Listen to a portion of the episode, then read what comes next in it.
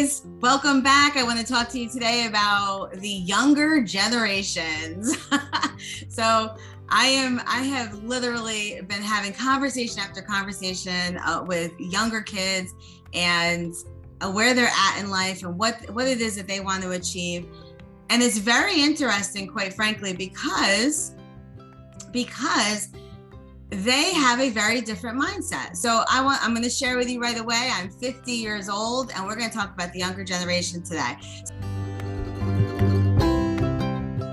So guys, welcome back to Straight Talk. My name is Maria Cestaro and we're going to get busy talking about um, I guess it would be the millennials and a little bit above, a little bit below that age group. It's the younger generation and what is going on that people are missing so in having conversations what i've noticed is they the younger generation is looking for um, easier.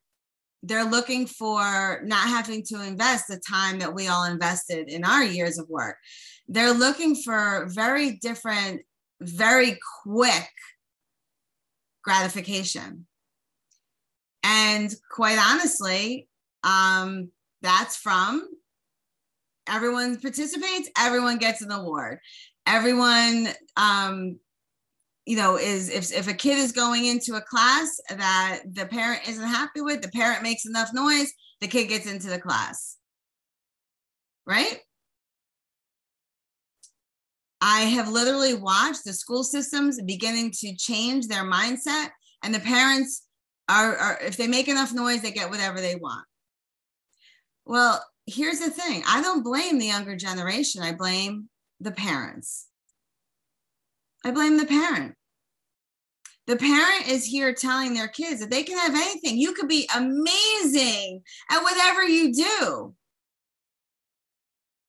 You're amazing. So you're going through, you're teaching your kids all through their school years, all through uh, middle school, then high school, and they are top in their class and they are top in, in their athlete a program, whatever their athletic program, whatever they're doing, whether it be lacrosse, whether it be baseball, whether it be softball, whatever it is that they're doing, and they could be top, all league, MVP, you name it, they're it. Well, here's some reality. Let me tell you a little story. I was that girl. I was MVP. I was one of the best volleyball servers and setters when I was in high school. I went to college and played. When I went to college, though, wow, was that an awakening? Now, if I didn't have the mindset that I had, that my father taught me about earning my position, my father taught me about how how I had to handle the good and the bad. If I didn't have the mindset I had, I'd be sitting on the side crying my eyes out. I met women who were playing volleyball and damn, they were good. They weren't just good, they were better than me.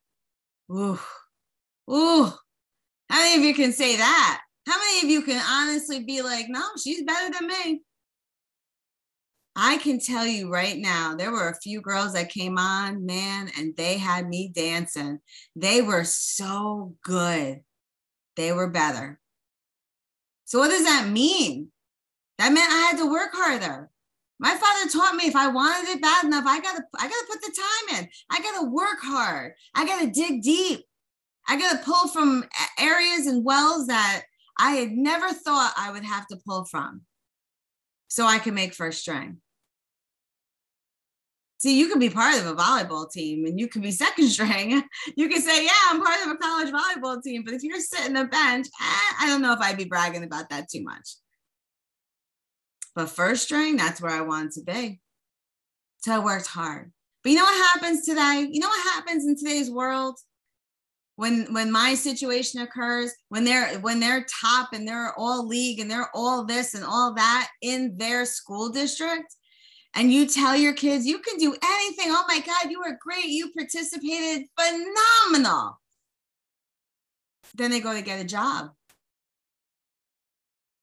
And they're not so phenomenal and they're not so good. Then you know what happens? they can't keep up. No one's there telling them how great they are. No one cares who they are. If, you, if they can't produce, they're nothing. You're fired. And that takes an emotional toll. They can't put the hours in. They get upset if they have to stay late. God forbid they have to sacrifice. That's a whole nother world. Kids today don't even know what sacrifice is. Hmm. Interesting, isn't it? So what I want to say to you guys, I, I you know, I want to say to any parent out there, teach your kids because life is very, very real. Not everyone's going to cheer your kid on when they get to work. And because the kids feel that they're so, they're number one when they're going through high school and college, maybe they can can still hold on to that. But boy, oh boy, when that workforce hits, they don't have the mental capacity to handle it. And that's just a fact. They don't want to be criticized. And I mean positive criticizing. I mean, you know, suggestions on how to do it better. They can't accept that. Then they don't like you because you're telling the truth. Those are just the facts, guys. Take a good look at what's going on in our world.